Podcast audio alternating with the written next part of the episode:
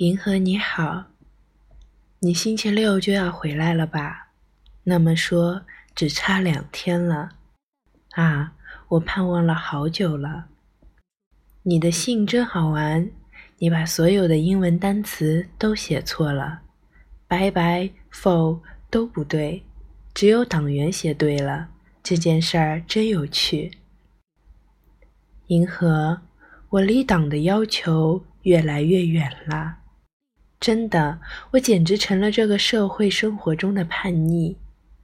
怎么说呢？我越来越认为，平庸的生活为社会扮演角色，把人都榨干了。我们做的每一件事情都是尽义务，我们自己的价值标准也是被规定了的。做人的乐趣不是太可怜了吗？难怪有人情愿做一只疯狗呢。最可憎的是人就此沉入一种麻木状态。既然你要做的一切都是别人做过一千万次的，那么这事还不令人作呕吗？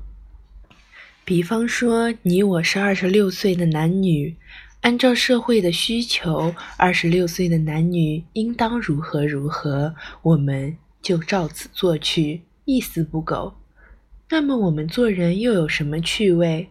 好像舔一只几千万人舔过的盘子，想想都令人作呕。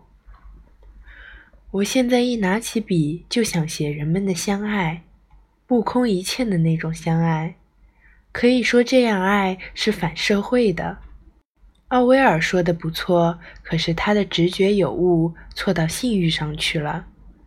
总的来说，相爱是人本身的行为，我们只能从相爱上看出人们的本色，其他的都沉入一片灰蒙蒙。也许是因为我太低能，所以看不到。也许有一天我会明白人需要什么，就是撇开灰色的社会生活、倒霉的机械重复、乏味透顶的干巴巴的人的干涉。也撇开对于神圣的虔诚，人能给自己建立什么生活？如果人到了不受限制的情境，一点也不考虑人们怎么看自己，你看看他能有多疯吧？我猜人能做到欢乐至极，这也看人的才能大小。出于爱，人能干出透顶美好的事情。比木木痴痴的人胜过一万倍。我一想到你要回来，就可高兴了。我想你想的要命，现在可该结束了，就要和你在一起了。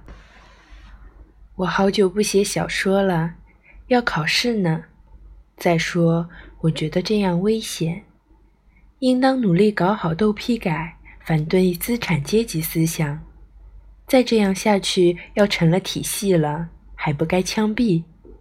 写的又很坏，没有才能，能力退化。全世界除了你，没有一个人说好。爱你，小波。不写信了，等你回来和你说。